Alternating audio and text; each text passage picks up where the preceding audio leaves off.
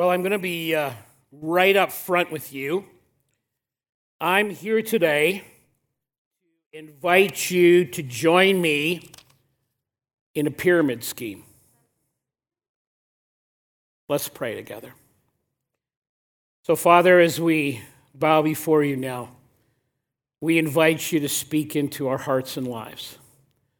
I pray for the people that are joining us in worship online this morning, the children that are in the different areas of the church in Kid Zone, for the people that are on site here in the sanctuary, for the 35 of our young adults who are out in the pass at retreat as Pastor Justine is leading them out there. Lord, wherever it is we're worshiping, we pray that you have been worshiped today.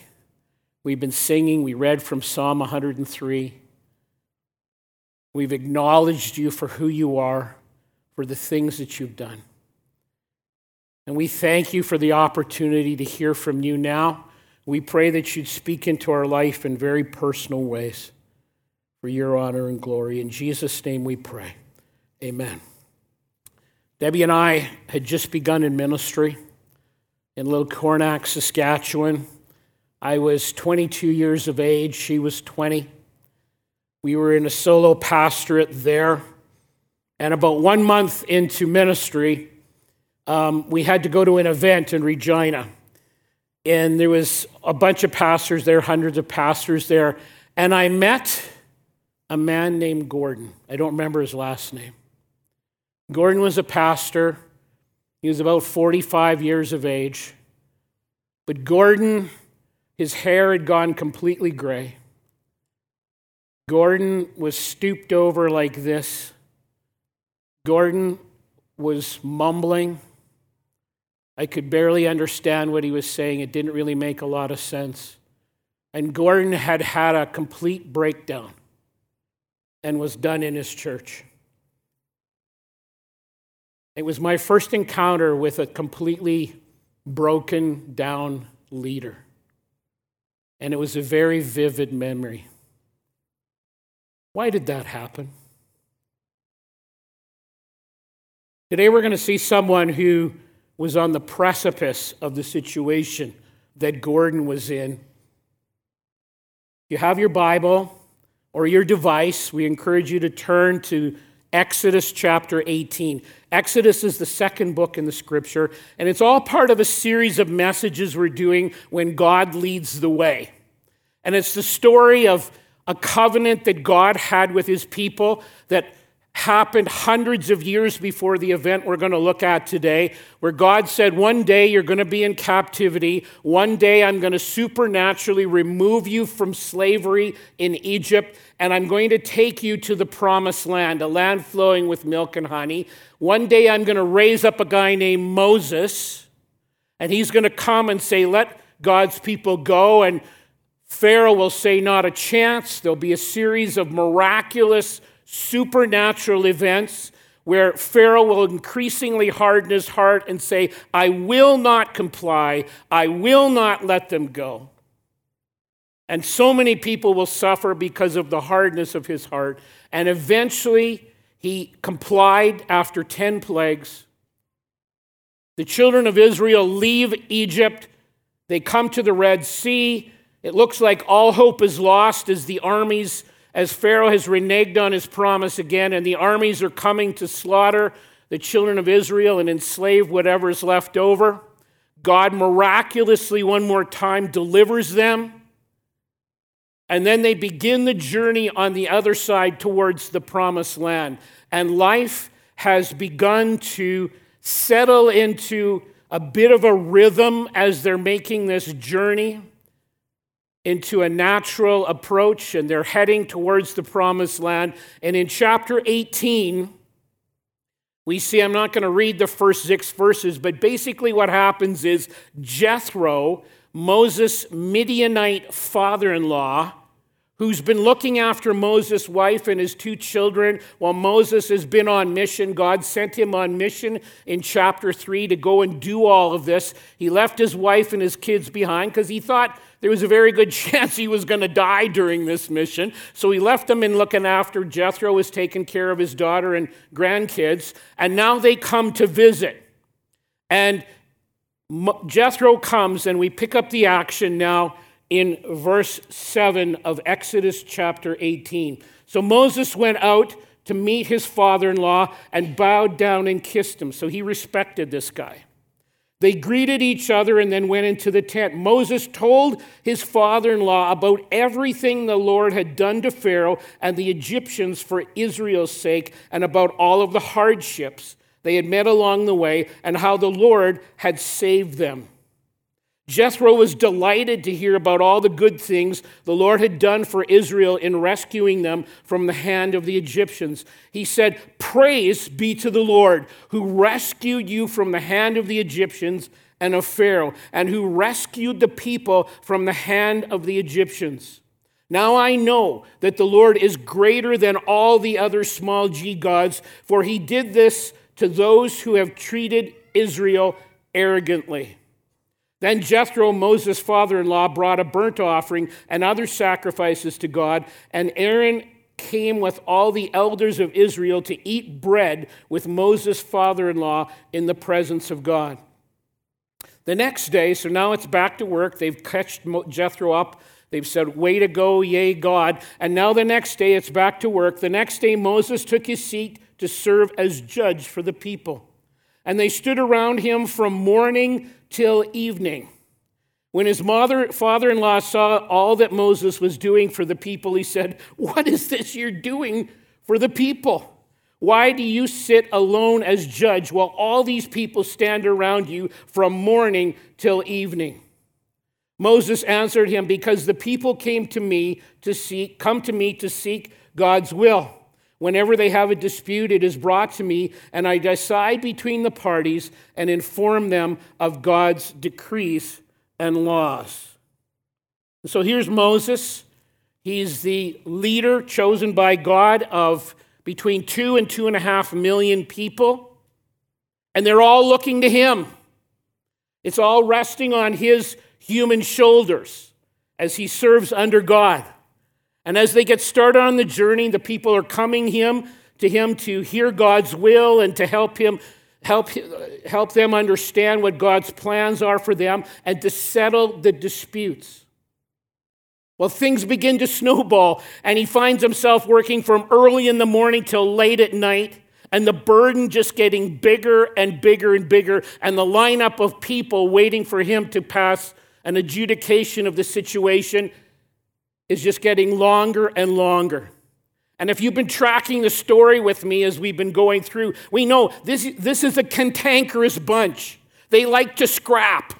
They like to grumble. They like to have disputes. And so I can just imagine the line is getting so long you can't even see the end of it.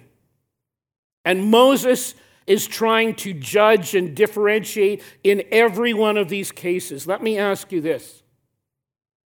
Why would Moses, who's an extraordinarily well-educated man, he would have been educated in the finest universities in the world at that time,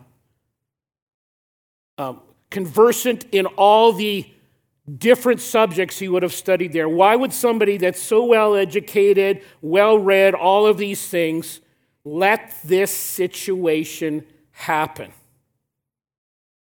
Let me suggest a few reasons.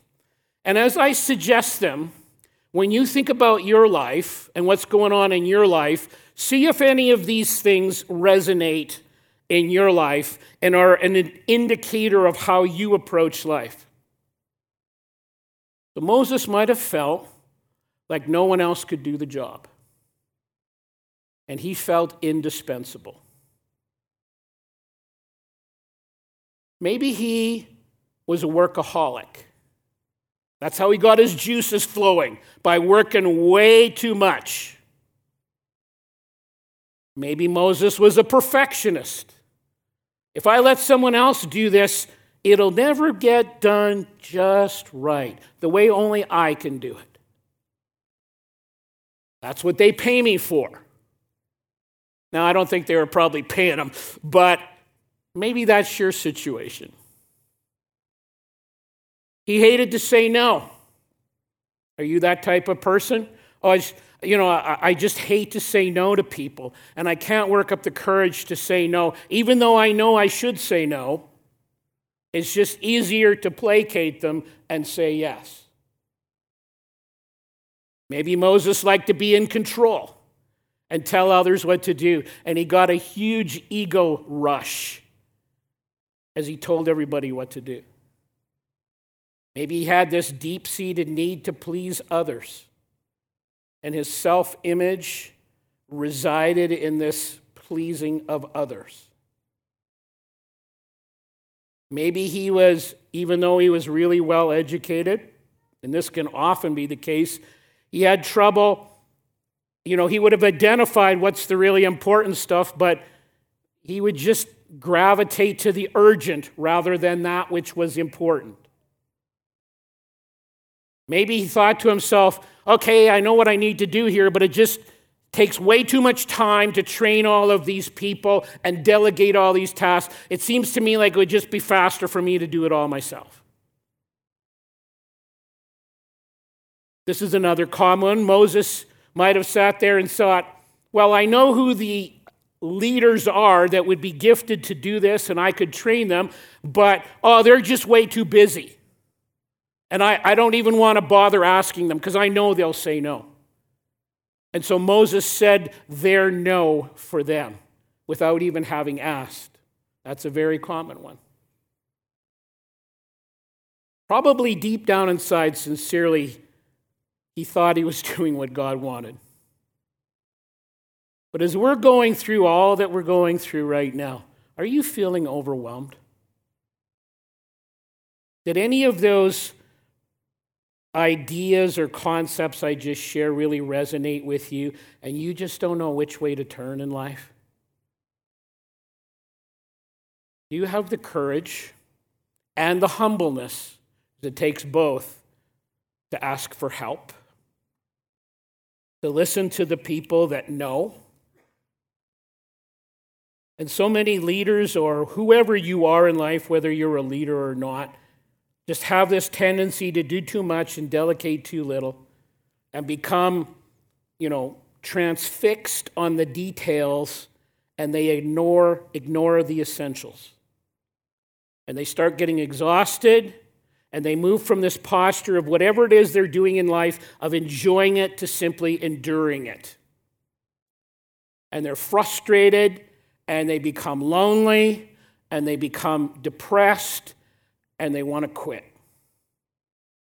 Does God speak into these practical issues of life? He absolutely does. We're often not really willing to listen, but he absolutely does. And so God sends Jethro, Moses' father-in-law, a wise guy, to come and visit, to bring Moses' wife and the grandkids. They have a day where they celebrate the incredible stories of God's provision, of God's protection, of God helping to escape from Egypt and how he's looked after them. And then the next day, it's back to work. And what does he do? He observes what Moses is doing, and does he say this to him? And because this is what we will often do in the church or in the business world or whatever. Does he say something like this to Moses? Way to go, Moses! Way to burn yourself out! Way to sacrifice, way to suck it up for the team. God's going to reward you big time because you've devastated yourself and neglected the things you really should be doing. Way to go, Moses. Things like family, they'll just take care of themselves. Things like leading the people, somehow that'll just take care of itself. But way to go, Moses. And we do this in the church sometimes. We stand on the sidelines and cheer people on for doing just that, neglecting the things they really should do, neglecting to use the gifts they've really been given and the things they should be doing. And so this guy, Jethro, basically asks Moses a couple of questions. One of them, I think, resides in verse 17. We haven't quite read that yet. We will in a minute. The first one is, why have you let judging become more important? Yeah, you can do the judging. There's no doubt about it. And you can do a great job of that. But why have you let judging become more important than your top priority of leading God's people? You're the leader of 2+ million people. Why are you doing all of these things when you should be doing this? Whatever your situation is in life, whether you're a leader or not, have you asked yourself and said, God, what's the most important things that I need to be doing? The things that you've obviously gifted me for. The things that need to be done and that no one else besides me needs to do it. What are those things? And are they being done the way they should be done, in a proper approach, in a proper timing, and all of those things? Have you asked that question? Because if you haven't, and you haven't listened to God's response, you're going to be frustrated. And guess what? Everybody around you will be frustrated too. Second question. Why are you doing this job alone? Hey, the job needs to be done. It's not a question of whether this job needs to be done. Why are you doing this job all by yourself? It makes no sense. It's impossible to do it completely by yourself.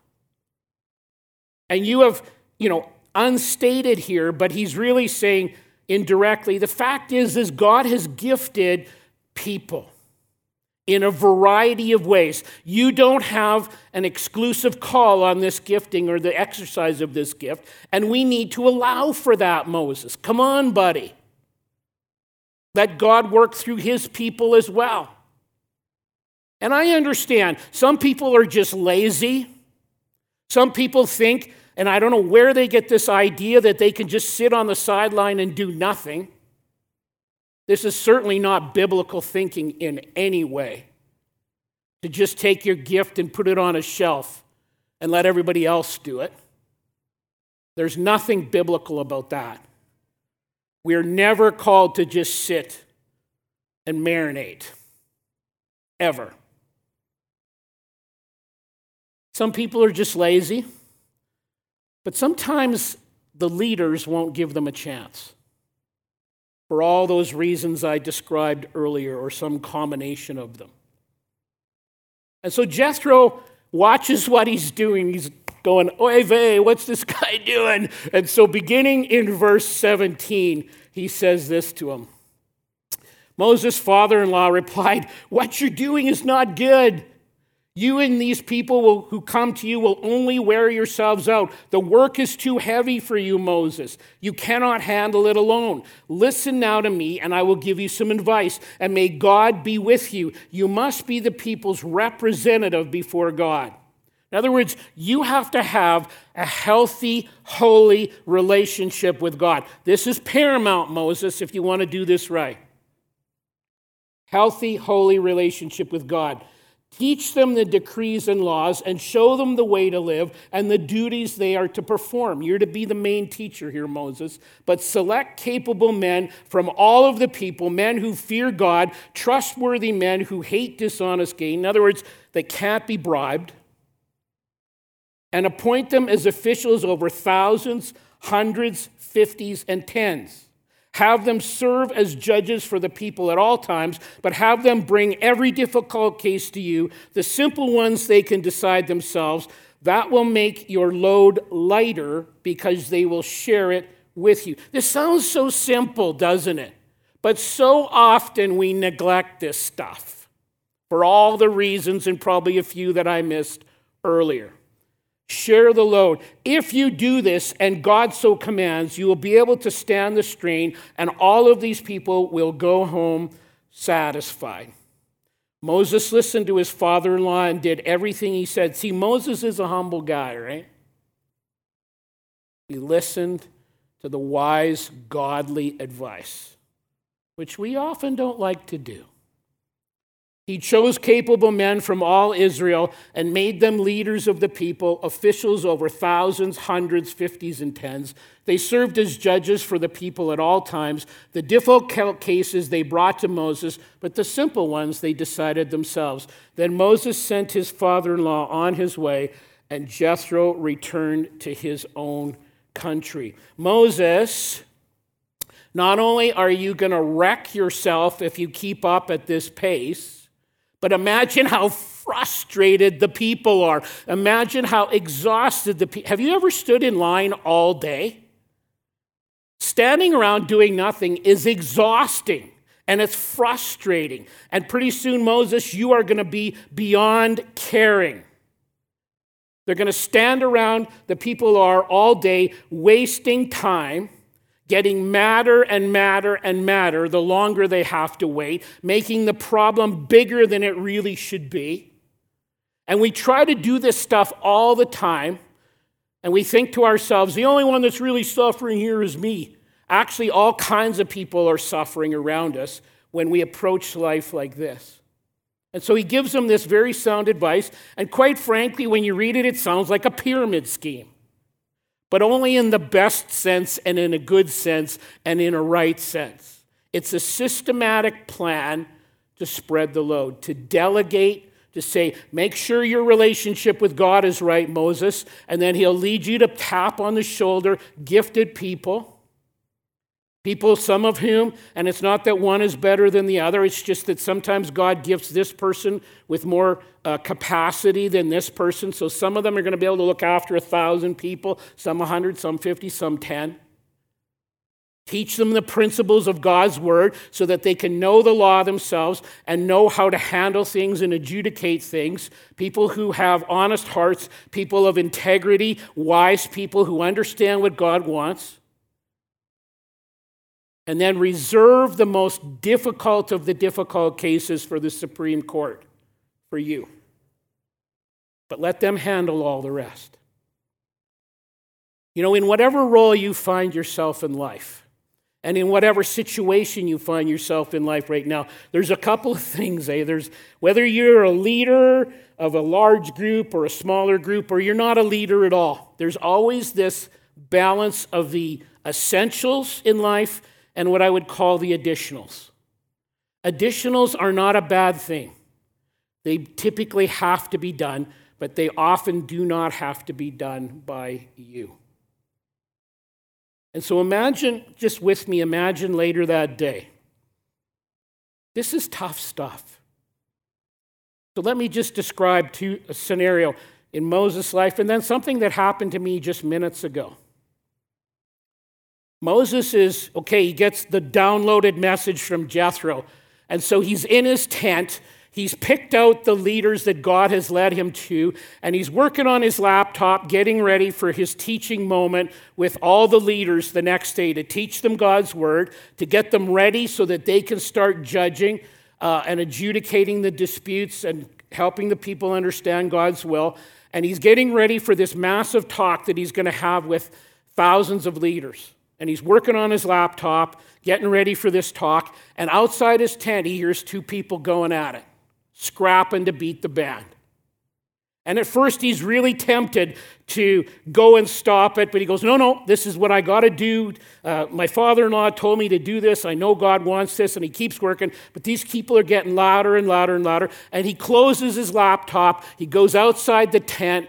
He calms them down. He listens to the problem, and he helps them work through the issue.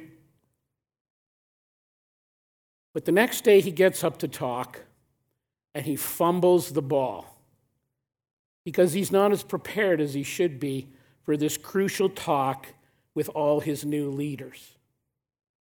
Is it an important matter that these people get some help so that they can solve the quarrel or begin to process the quarrel? Yes, it is. Did Moses have to do it? Absolutely no way. And this is tough stuff. Just minutes ago, just before this service launched, someone comes up to me, and I could see it in their eyes. They are in significant distress. They wanted to talk to me. There's just no way. There was 20-some people waiting for me to come and talk to them. And then all of you. And I had to say no. But then I got a couple of other people to go and talk to them. But I'll tell you, it broke my heart to say no. It's hard sometimes to say no, even though I sensed from God that was the right thing to do.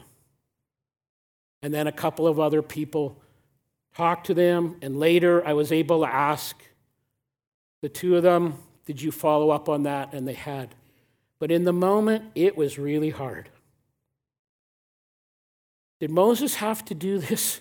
Like, help the people outside the tent? Not a chance. Other gifted people could have helped, handled it. When I was 16 years old, during the summer, I worked on a farm and a construction site. I worked for a guy named Albert Lutzer. And Albert had a large farm and a large construction firm. And he had me because I didn't know too much. When I started on the farm and then the construction, I was more into destruction on the construction site. I just smash things and then clean it up, and somebody else would do the skilled work. But I started out on the farm, and I was just doing the basic stuff. I was cultivating, rod weeding, which is kind of like your entry level, you know, driving the big tractor stuff. And the first couple of rounds, it's very time-consuming work, but it needs to be done. And the first couple of rounds, Albert, the owner, is riding with me to show me, go, okay, I want you to do this field and this field. And he's showing me what to do and stuff. Here's how you raise the shovels, you know, blah, blah, blah. And he got quiet at one point, and he said, you know, sometimes I wish I could just be doing this. It's really quiet in here, even though the tractor was pretty loud. He goes, it's really quiet in here, and it would just give me some time to think. You know, the reality is he was the owner, and he could have done that if he wanted. He could have said to me, kick me out of the cab and just start driving, because he owned the farm.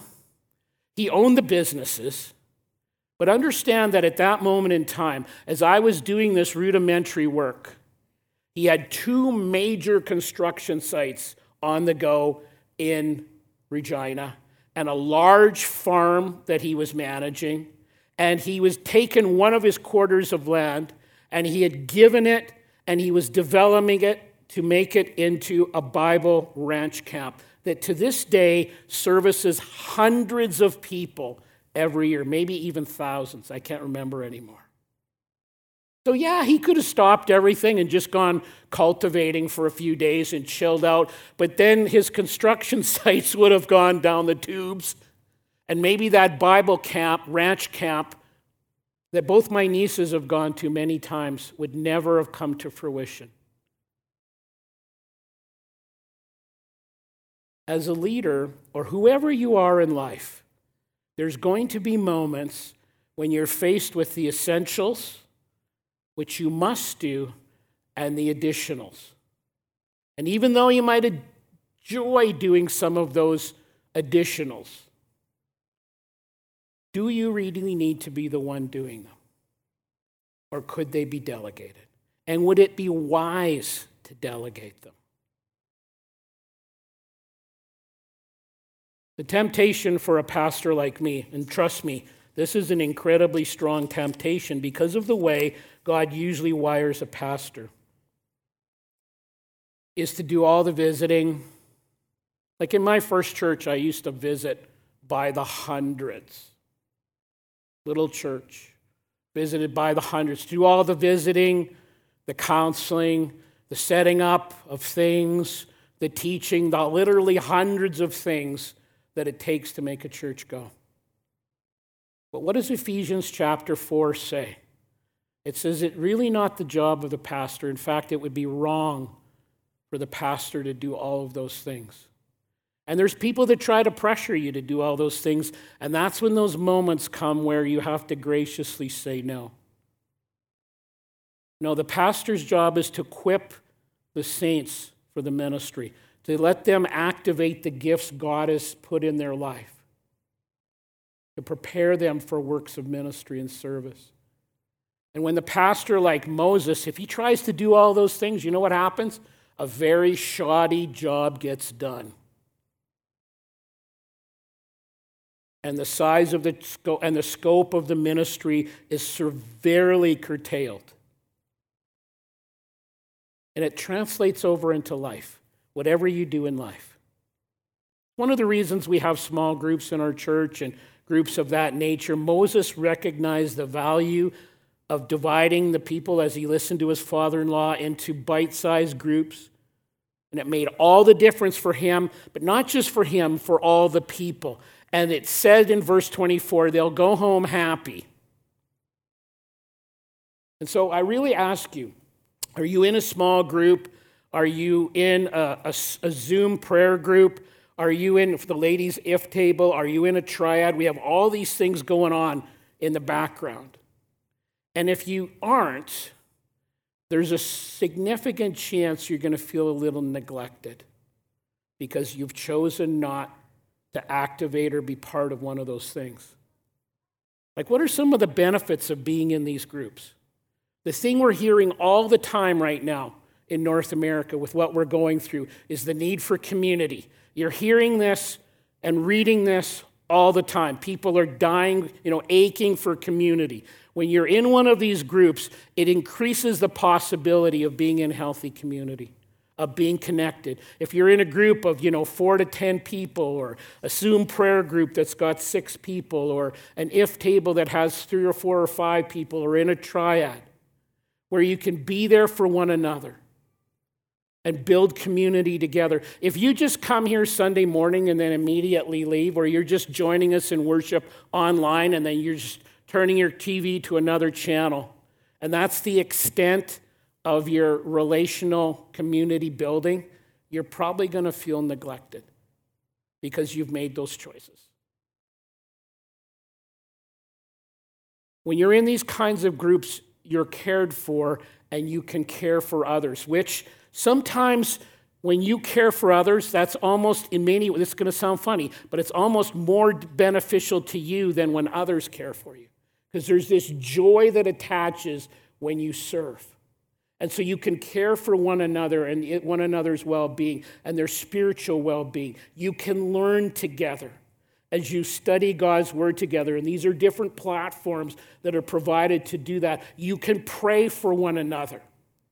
And you can pray more personally for people rather than, oh, Lord, just bless the church. And there's some value in praying like that. But I'm going to suggest there's even more layers of benefit when you're praying very specific for people in the church or in the community by name and by specific request. And you can contribute and serve together. Moses, when he listened to his father-in-law, saw the value of this, and we do too. Even though you're in relationship with Jesus, we are not exempt from the penalties of breaking sort of the natural laws that God has put in place. And when we fail to delegate, when we fail to let other people use the gifts God has given them, this can lead us to physical, emotional, mental, spiritual breakdown. And trust me, I've been there. I've been right on the precipice of that more than once in my life because of unwise choices on my part. And then I was able to let some leaders come in and help me. So I understand what it means to make not the best decisions when it comes to these things. And God puts these sort of natural barriers in place for a reason. And when we deliberately flaunt them, eventually there will be trouble. So what responsibility is wearing you out in life? Is it taking care of the kids? Is it taking care of that aging parent? Is it settling a family dispute or disputes? Is it fulfilling church commitments? Is it bringing home the bacon? Is it running from here, there, to everywhere for all the things the kids are in? Is it juggling all the above? Or is it just sitting around watching way too much TV or the internet? What is it? Walter Bolt. Walter Bolt is dead now. But Walter Bolt was a very well-known pastor, pastored the largest Alliance Church here in Canada before he retired. And when I was a young man, he was in the heart of pastoring that church, and he had overworked himself to the point of a breakdown. But he learned from that. He had to go away from his church for a while, came back, and he had learned from that some very good lessons. So one time, a bunch of us young pastors were asking questions. And one guy put up his hand and asked this question: when do you get up in the morning? Now, you have to understand, there's usually a meaning behind this. And I think in this case, that was the case. And what was going on there is that, especially for pastors, this is code word for pride. When do you get up in the morning? Because you appear really spiritual if you're up with the birds when you're a pastor. And I am so deeply thankful that I've never been tempted by that kind of pride. Well, they expected Walter to say, "Oh, I'm up at 4 a.m. every day to pray for 3 hours." And here's what he said. They said, "When do you get up in the morning, Pastor Bolt?" And here's what he said: 8 hours after I go to sleep. Very profound. He understood the natural rhythms God's put in place. The vast, vast, vast bulk of people need 7 or 8 hours of sleep. Some need a little less, some need a little more, but most people need that amount of sleep. And it was his way of saying, I neglected some things, and it cost me big time.